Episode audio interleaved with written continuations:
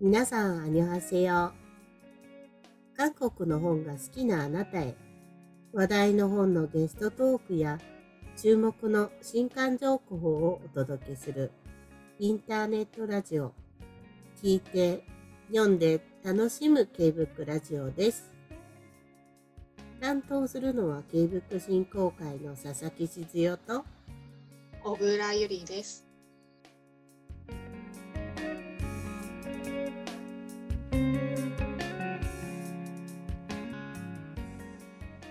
5月26日、本日は出版社の編集や営業担当の方にお越しいただく、私、これ担当しましたをお届けします。本日お招きしたのは、今日発売日を迎えた、どれほど似ているかの編集を担当された、川出処方新社の竹花進さんです。竹花さん、ようこそお越しくださいました。本日はどうぞよろしくお願いします。よろしくお願いします。川出処方新社の竹花です。はい、よろしくお願いします。で、実は今日、この5月26日、K ブックラジオ50回目の配信となりました。あ自分で 竹花さんにも拍手を強要しておりますが、いや、本当に、あ、50回になったんだなと思うと、あの、ありがたいなと思います。いつもお聞きくださる皆さんありがとうございます。ちょっと先週に引き続き、一段とちょっと鼻声のお聞き苦しい声で恐縮ですが、多分竹花さんの素敵な声であのカバーしていただけると思いますので、よろしくお願いします。お願いします。はい。で、あのね、さ竹花さんは昨年の K ブックフェスに出展された出版社の皆さんをお招きしたラジオの時にもご出演いただいたので、まあ、今回2回目ということで、ちょっと様子が分かってる分、落ち着いていらっしゃいますか？あいや、あの、非常に緊張してます。大丈夫です。今回は、あの、お一人なので、ゆっくり あの、思いの丈を、あの、話ししていただけますので、よろしくお願いします。はい。えっと、私がそう、今回、あの、改めてご出演いただくので、そういえば竹花さんと初めてこういうご縁ができたのいつかなと思い返してみたら、おそらくですけど、あの、川出処方新社さんから出た、小人が打ち上げた小さなボール。この本が刊行されて、当時やっぱりすごく話題になって、で、あの、ぜひにということで、チェッコリのイベントを企画させていただいた時だったかなと思うんですけど、それが2017年2月なんですかいや、その時でいいですよね。えっと、その時だと思います。ですよね。人が打ち上げた小さなあの書籍さんで、斎藤真理子さんが翻訳をしていて、はい、2016年の年末に刊行した本なんですけれども、うん、で、それで、あの、イベントに読んでくださった、あの、斎藤さんが出演をされてのイベントに読んでくださって、はい、そこが初めて、私も、あの、チェッコリに、はい。あのもその時が初めてだった。そうでしたか。えあの時もこの本が出た時にものすごく話題になりましたよね。やはりこう、まあ、いわゆる小人とかというね、あの言葉を使うことであったりっていう点でも、なんか、なかなか画期的だっていうふうなことが書いてあったのも覚えてますし、うん、そうですね。この小人が打ち上げた小さなボールは、えっと、まあ、韓国では300釣り セラーで、えっと、教科書にも載っていて、うん、つまりみんな知っている本、うん、こう親しみのある本っていうふうに聞いていたんですけれども、えっと、まあ、それが日本で、もともとの原種は1978年に刊行されていて、で、まあ、2016年にようやく日本で出たっていうこともあったんだと思います。うん、そうでしたね。あと、まあ、あの、カステラで、えっ、ー、と、翻訳賞、まあ、翻訳大賞を取られた斎藤真理子さんというね、こう、まあ、翻訳者の方が、やはりすごく注目を浴びた後の、まあ、作品だったってこともあって、私も多分、斎藤真理子さんとお目にかかったの、多分その時、この時が初めてだったんですよね。あ、そうですか。はい。で、もうあの時の斎藤真理子さんが、この本を出さずしてっていう熱い思いをすごく語っていらっしゃった時に、はい、なんかすごい方なんだなってすごく感動したのをいまだに覚えてるんですよね。はい、そうですね。斎藤さん、もともとこれはあの斉藤さんから提案して、うん、だった企画で、そうですね。まあ、後書きも、あの単行本の後書きも非常に熱い後書きです。はい、そうですね。いやでもすごく熱くお話しされていて、えー、会場も確か満員ですか？満員でした、満員でした。もう満席で。はお客さんたちもすごい、なんというか、熱量で、うん、この作品を、というか、韓国文学を、なんというか、求めているというか、非常にそういう熱量を感じた覚えがあります。へえ。いや、本当に、なんか、ある意味では、また新しい、まあ、斉藤真理子さんとの私は出会いがこう、そういう作品を通してもできたっていうことでもあって、あの、で、私自身もこの時代の本を読むってことは初めての経験だったので、あの、すごく感銘を受けたっていうのを覚えて懐かしいですね。もう6年も経ってしまいました。本当ですね。懐かしいです。懐かしいですね。で、あの、そう、6年経って、その後も、まあ、あの、こう、継続的に韓国文学をこう、話題作、ずっと出されてる印象が私の中ではあるんですね。はい、川出処方新社さん。それは、竹花さんがいらっしゃったことが大きいのかなと勝手に思ってるんですが。え主にというか、あの、え川出での韓国文学は、えっ、ー、と、まあ、お主に私が担当しています。はい、あその竹花さんにとって、初めての韓国文学との出会いは、先ほどのその小人の作品が初めてでいらっしゃったんですか？えっと、編集の仕事として関わったのは、うん、人が初めてで、うん、まあ、読者としての関わりっていうことで言うと、あの、まあ、読者というか、この小人が打ち上げたボールを、うん、えっと、じゃあ、えっと、出してみようという、うん、えっと、私は考えた、結構大きなきっかけは、あの、ククオンさんの新しい。韓国文学のシリーズ、えっと、が、まあ、けあのコンスタントに出版されていて、で特にあのハンガンさんの菜食主義者をにあの非常になんていうか衝撃を受けまして、でそれであ今の韓国文学っていうのは、まあ、ハンガンさんとこのチョセヒさんはやや時代が違いますけど、えー、あのすごいなというふうに思ってっていうのがありました。ああ、それは本当に光栄な話ですね。菜食主義者だったんですね。はい。初めての韓国文学の出会いっていうと、えっと、まあ、それ以前には、えっと、前からで、前からというか、あの、ゆかみ文庫で、あの、朝鮮短編小説選っていう、はい。上下巻のものと、ちょっと本を探したんですけども、見つからなくて、ちゃんと確かめてないんですけど、ええ、白水遊ブックスで白水社さんから、はい、朝鮮幻想文学傑作選、確かタイトルだったと思うんですけど、はい、っていうのが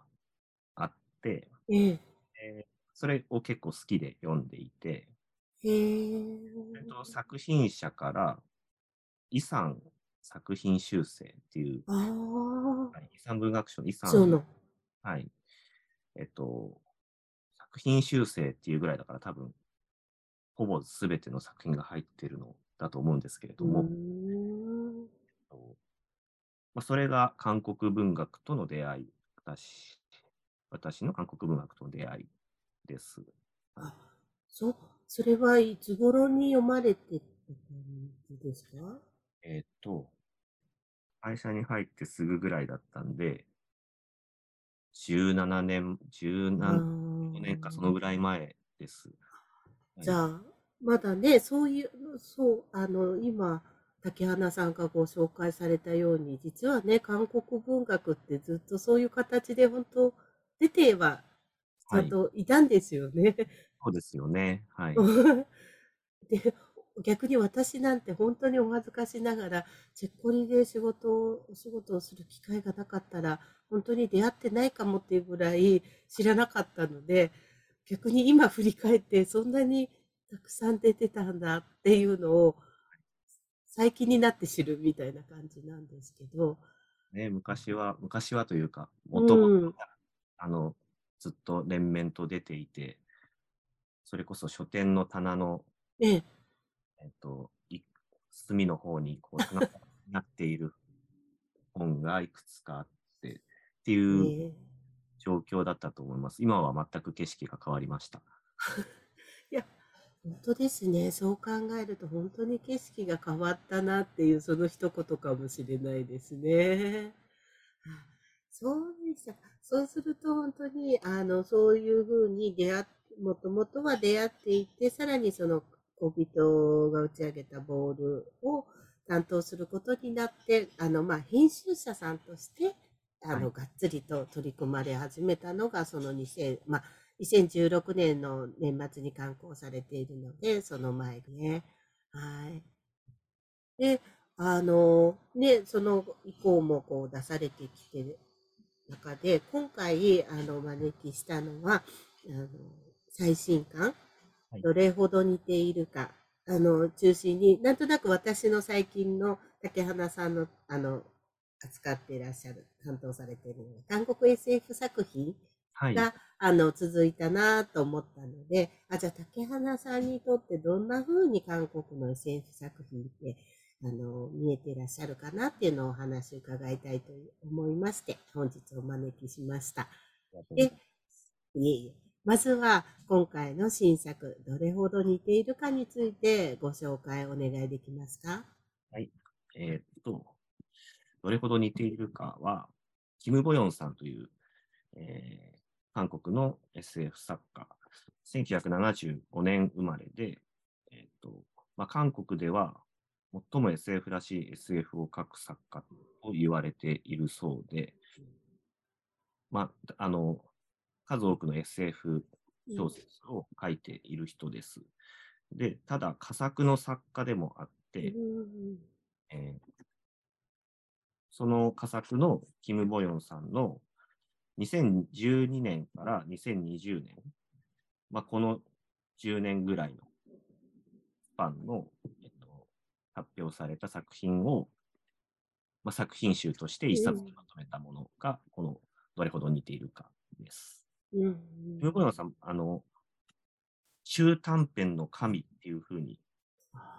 言われていて、えー、まあ、つまりだから中短編、中編短編を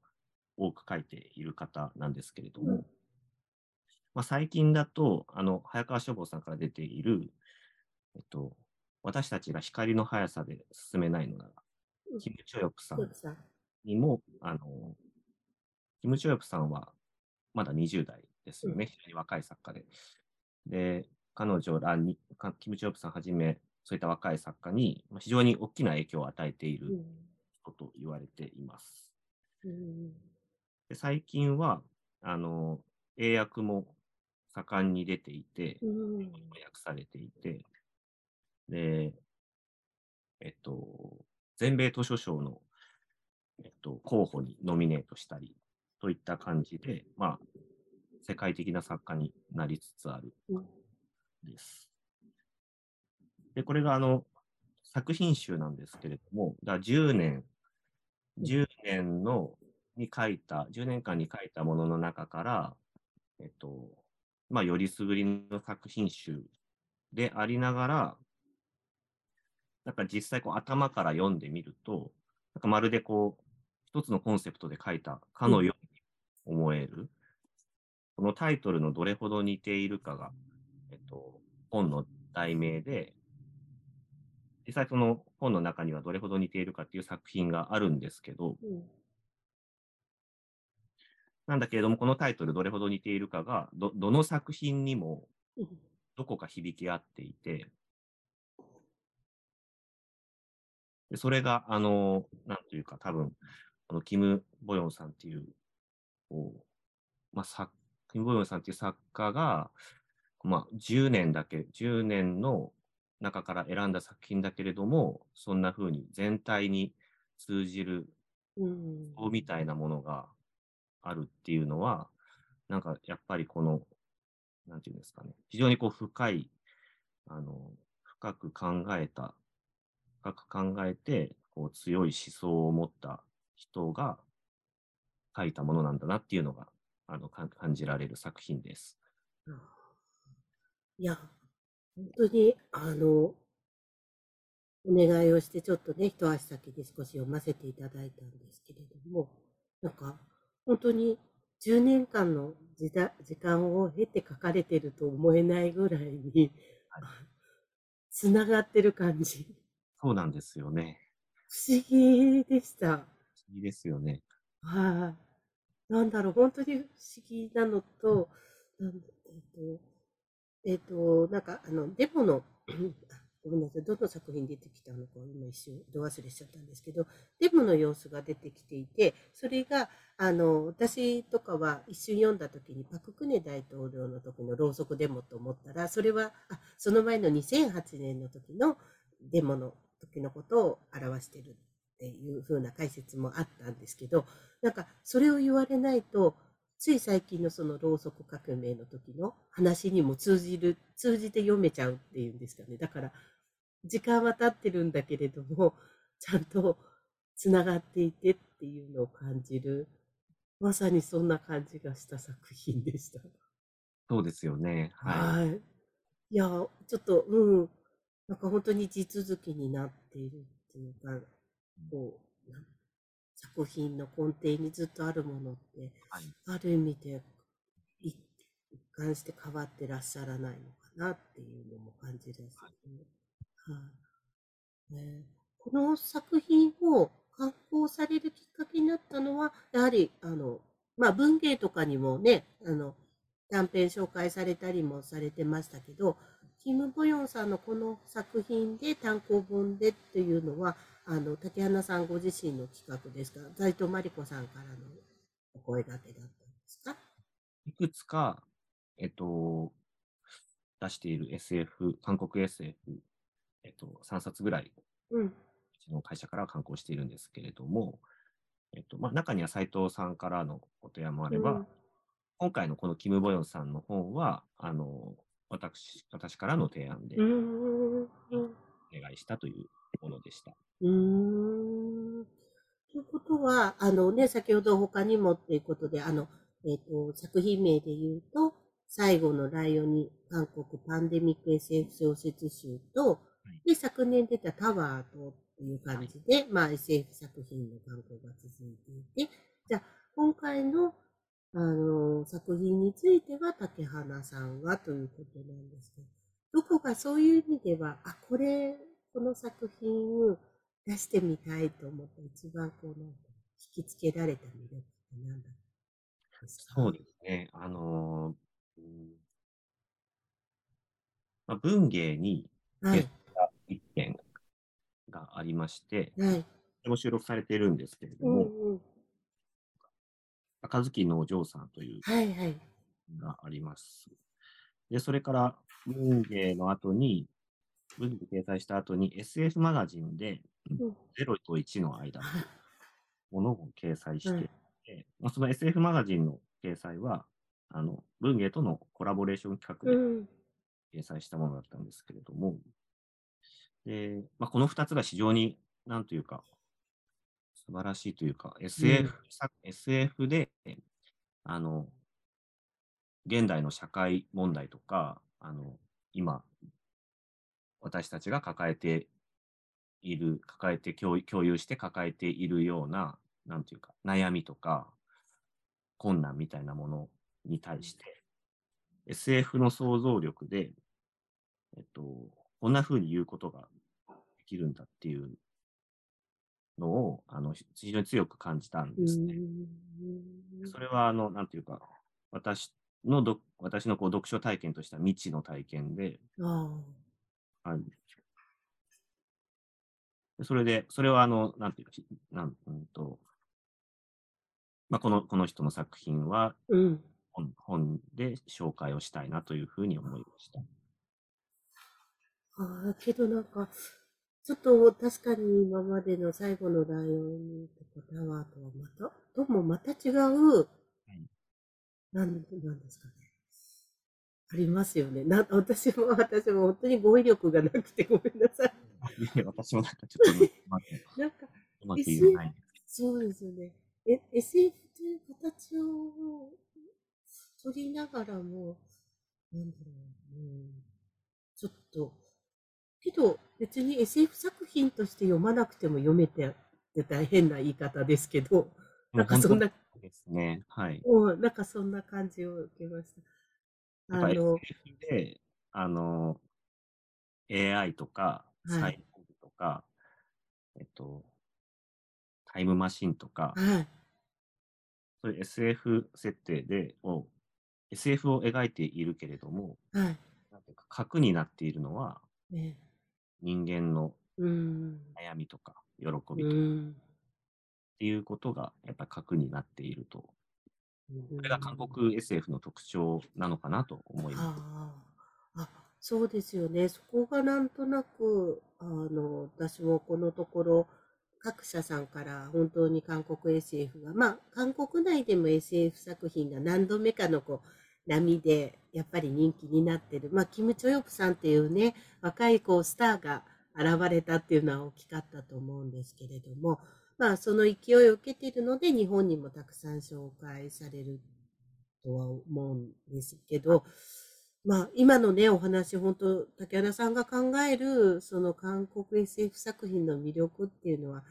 やはりそのあたりなんでしょうかね。そうですね。どの SF 作品を読んでも、まあ、もちろん、いろんな SF 作品あると思うんですけど、うん、えっと、そういう、あの、なんて言うんでしょうかね。想像、SF の想像力を、うん、想像力を作品にこうぶつけるっていうよりは、うん、その想像力を通して、まあ僕らこう現実に生きている人間について考えてるっていう感じがして、うん、そういう、そういうところに惹かれます。うん、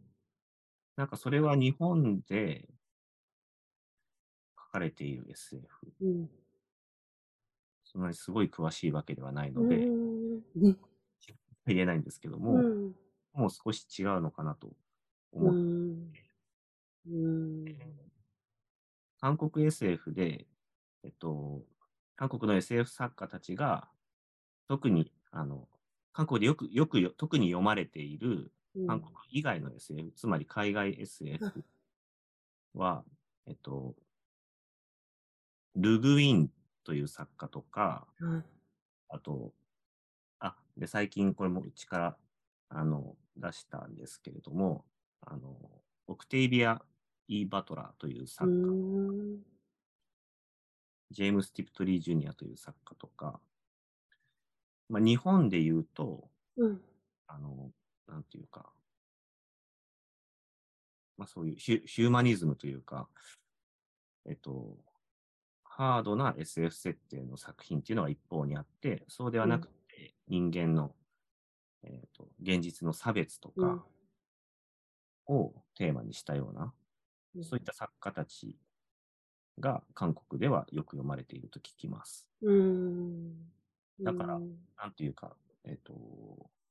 実際に、S、韓国では SF を書いている作家たちが読んでいるものっていうのが、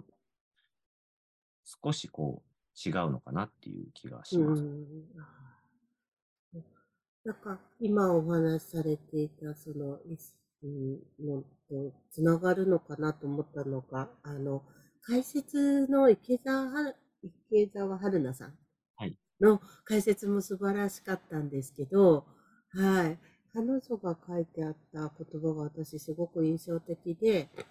あの、まあ、韓国 SF 作品はその闇を見つめ、語るためには SF の力が必要なのかもしれないっていう風な表現をされていて、あ、まさにその、その言葉なのかなっていうふうに今なんか竹花さんの思ってらっしゃるその韓国 SF の魅力っていうのとつながるところなのかなってすごい思っちゃいました。あ、そうですよね。はい。うん。思います。うん。いや、今回そうなんですよね。あの、解説の方は池澤さんが解説されていて、あと、作品のそれぞれについてもね、作家自身の、こう、ちょっと、あの、えーと、解説もついてたりして、なんとなくいろいろな状況があのより深くわかるような感じになっていたので、とてもそこの部分まで楽しいっていう感じで読ませて読める作品だなって思います。ちなみに、このな、え、短編集なのでいくつか作品ありますけど、一番、まあ、お気に入りの作品って竹花さんはあるんですか？えっと、なんていうか、どれも結構一辺一辺に、うん、まあ、斉藤さんから実際の翻訳の文章をいただいて、うん、まあ、一辺一辺それぞれに衝撃を受けたんですけれども、一番心に残っているのは、この表題作のどれほど似ているかです。うん。じゃあ、簡単にこう、この、あの、そのお気に入りの表題作について、簡単にあらすじとかよかったら。あ、はい、えっとですね。まあ、宇宙船の中が舞台なんですけれども、でその宇宙船は、えっと、何しに、何をするためにあの宇宙を飛んでいるかというと、土星の衛星、タイタンっていう土星の衛星があって、うん、まあ、そこに、えっと、避難民がいると。うんえっと、助けを求めている人たちがいるタイタンが危機に瀕していて、で、その人たちを救う任務を負った宇宙船が舞台で、で、主人公は、まあ、ある日その宇宙船の中で目覚めた。で、目覚めたんだけれど、その主人公は AI なんですね。AI なんだけれども、えー、人間の姿で目覚めるんです。で、助けに行くっていう任務を遂行していく話なんですけれども、で、その人間の姿で目覚めた AI をめぐって、あの、その AI の人、AI の人っていうのもなんかすごい不思議な言い方ですけども、その人以外はあの、まに人間なんです。うん、で、そその、で、その状況をめぐっていいろんなことが起きる、うん、という話です。すみません。まうまくまとめられない。いえ、私も今、あらすじをって言いながら、やっぱり SF ミステリーとかもそうですけど、SF 作品をあらすじ紹介するのって難しいですよね。どこまでを あの、えっ、ー、と、どこまでを伝えた方がいいのか。けど、それ以上突っ込んでしまうと、その作品のね、見どころというか、読みどころが 先にネタバレしてしまってもとも思う難しいところだなと思いましたけれど。一応こう最後に、うん、えっと、結構驚きがある。あ、そうだったんだ。うん定として、そうだったんだっていうふうに思うところがあるある作品です。で、そうですね。かなりこう、その、まあ、中盤で特に私が印象的なのは、この宇宙船の乗組員、つまり人間ですね、が、人間の姿になった AI に向かって、で、人間になった気分はどうだ？というんですね。えっと、つまりこう、お前には感情があるのかっていうふうに問うんです。でこれつまりこう、AI を恐れていて、まるっきり見た目が人間の姿だから、えー、まあ、感情を持っているんじゃないかと。自分に対して、まあこれは意訳すると、あの解釈ですけれども、自分に対して何かこう恨みとか、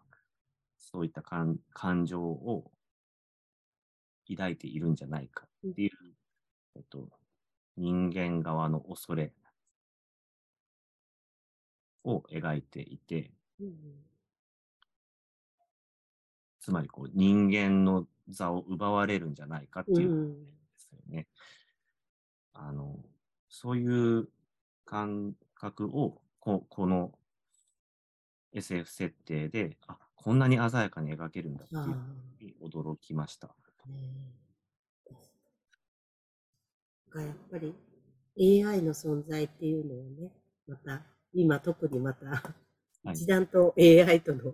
ね、人間とのつき、人間と AI との付き合い方みたいなのを、あそうですよね。ね、一段と言われている中で読むと余計にはい、感じるものがありますよね。そうですよね。うん、あありがとうございます。いやあのどの作、ね、先ほどもね、あの、お話ししたように、本当にどの作品において、その10年間をかけて、あの、書かれたっていう時代性を、というよりは、今につながるどの話もなので、なんか、今読んで、今の自分で感じることっていうのが出てきそうな気がしますのでね、ぜひ多くの方に手に取っていただけるといいですね。はい。はい。表紙も今回は思いっきり韓国版と同じ鮮やか。はい。ねうん、すごい。表紙、非常に魅力的だったので。ああ、そうだったんですね。なんかこの季節に良さそう。目に入目に留まるなと思いながらね はい。はい、ありがとうございます。ではですね、そろそろお時間にもなりましたので、えっと、もし竹花さんの方で今後もう予定されている韓国文学の観光予定とかあの、まあ、あの、竹穴さん先ほどもちょっとこ、あの、で、文芸というね、あの、文芸誌の方も担当されてたりするので、もし、えっと、韓国文学、あの、いろんなところで、えー、お話しいただける、ご紹介できるものがあれば、予告をいただければと思います。はい。えっと、一番近くは、さっきも、あの、お話出た、小人が打ち上げた小さなボールを、えっと、7月に川出文庫で刊行し、えーおめでとうございます。2冊目の文庫化ですもんね。すごいですね。はい。あ、でも文庫は、ね、文庫は、えっ、ー、と、少し前にハンガンさんの、ね、白い者たちのが文庫化。うん、だから、そうですね。で、その同じ月に、えっと、ちくま文庫で、82年生まれキム・ジヨンの文庫出ていて、ねえー、多分それが韓国、その2冊が韓国、はい、そうです。はい。初めての文庫という感じ。すごいねって言ってたんです、高音のみんなで。文庫になるってすごいね、韓国文学が文庫だって言って喜んでおります。ありがとうございます。はい。それ以降。という感じです。あ、そうですか。いえいえいえ。はい。じゃあ、あの、今後もね、多分また、あの、いい作品をご紹介いただけるのかなと思っておりますので、楽しみですが、ちなみになんか、今後手掛けてみたい作家さんとかいらっしゃったりするんですか、竹花さんえっと、具体的な作家というよりも、うん、この小人が打ち上げた小さなボール、これは70 78年の韓国では刊行された作品ですけれども、えっと、まあ、今、韓国文学、今の現代、たくさんこうか書いている現役の作家たちの作品の、なんというか、ある種こう、元になったような作品ですけれども、はい、えっと、そういった作品を、えっと、できれば紹介していきたいなと思っています。ああ、そうなんですか。いいですね。あの、確かになんかその、今、いろいろ新しい作家さんたちで楽しんだ人たちには、少し、あの、遡った時代のものも、ある意味ですごく新鮮に映りますし、ね、より深まる感じがするので、今につながる。はい、あそれまあ、竹花さんがどんな作品をチョイスするのか今から楽しみにしたいと思いますので、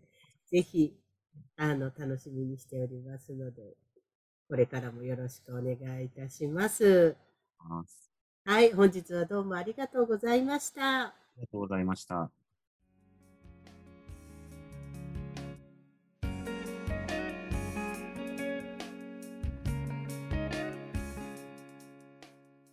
3冊目にしてご自身が惚れ込み、単行本の翻訳観光に至ったというキム・ボヨン作品への思いが、静かな口調の中にも溢れていました。竹花さん、ありがとうございました。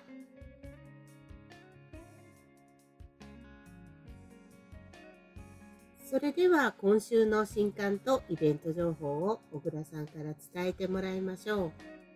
小倉さん、お願いします。はい。本日は4冊の新刊をご紹介します。まずは本日のゲスト、竹花さんが編集を担当されたどれほど似ているかです。川出処方審査から5月26日に刊行されます。著者はキム・ボヨン。翻訳は斉藤真理子です。著者のキム・ボヨンは全米図書賞候補にも名を連ね、中短編の神と言われる韓国 SF のトップランナーです。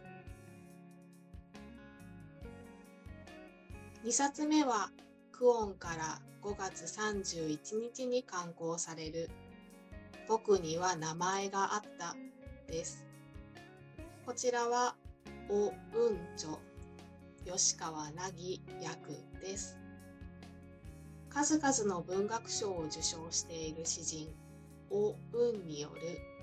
人から始まり人で終わる連作詩集です。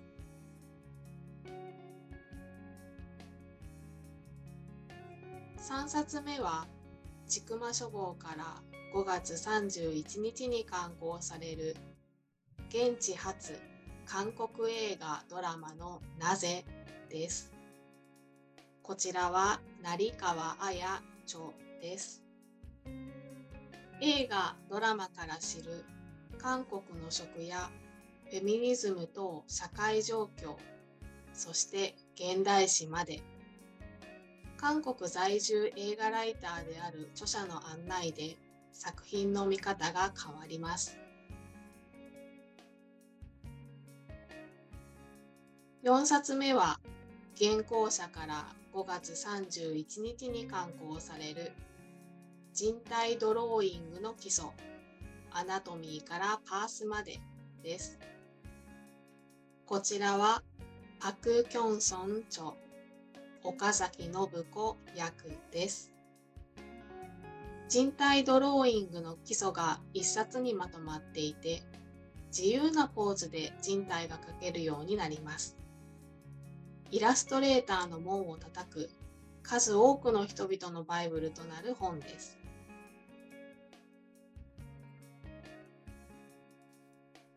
続いてはイベント情報を4件ご紹介します。5月23日火曜日から6月29日木曜日まで図書企画展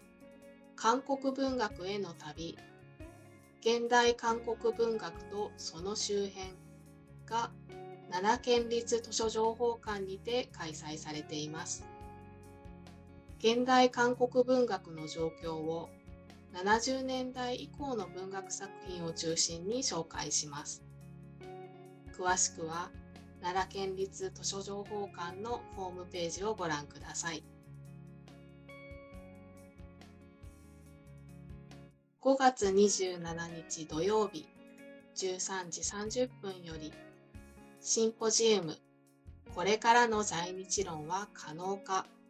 が法政大学市ヶ谷キャンパスにて開催されます。翻訳者の斉藤真理子さんや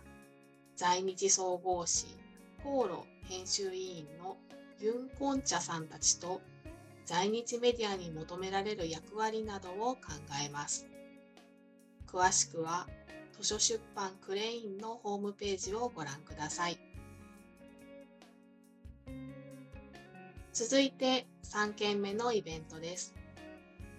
5月31日水曜日19時より新大久保語学院の副委員長でありできる韓国語シリーズの著者でもあるイー・ジヨンさんのトークイベントがオンラインにて開催されます。新大久保語学院の立ち上げと成長やできる韓国語シリーズの活用法などをお伺いします。詳しくは新大久保語学院池袋校が運営するイベントプラスの SNS やマスマーケットで検索してご覧ください。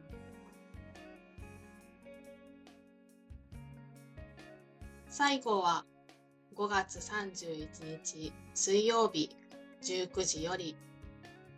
日本語で読みたい韓国の本翻訳コンクールを語る会第6回課題作仮想編がチェッコリオンラインにて開催されます。ゲストは最優秀賞を受賞した劉美沙さん、審査員を務めた古川彩子さんです。韓国文芸を日本語に翻訳する上での楽しさや苦労、また工夫したことなども具体的にお伺いします。詳しくはチェッコリ公式ホームページまたは SNS をご覧ください。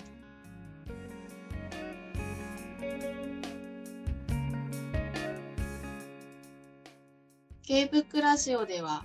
皆さんが読んだ韓国の本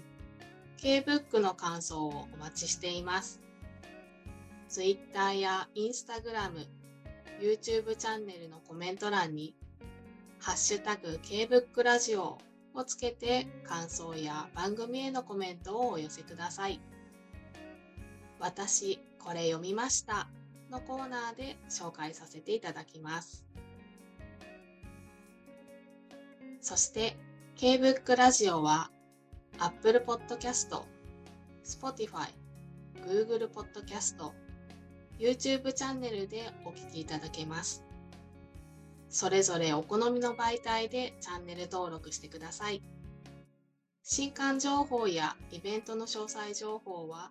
各回の概要欄に記載しています。こちらもぜひチェックしてください。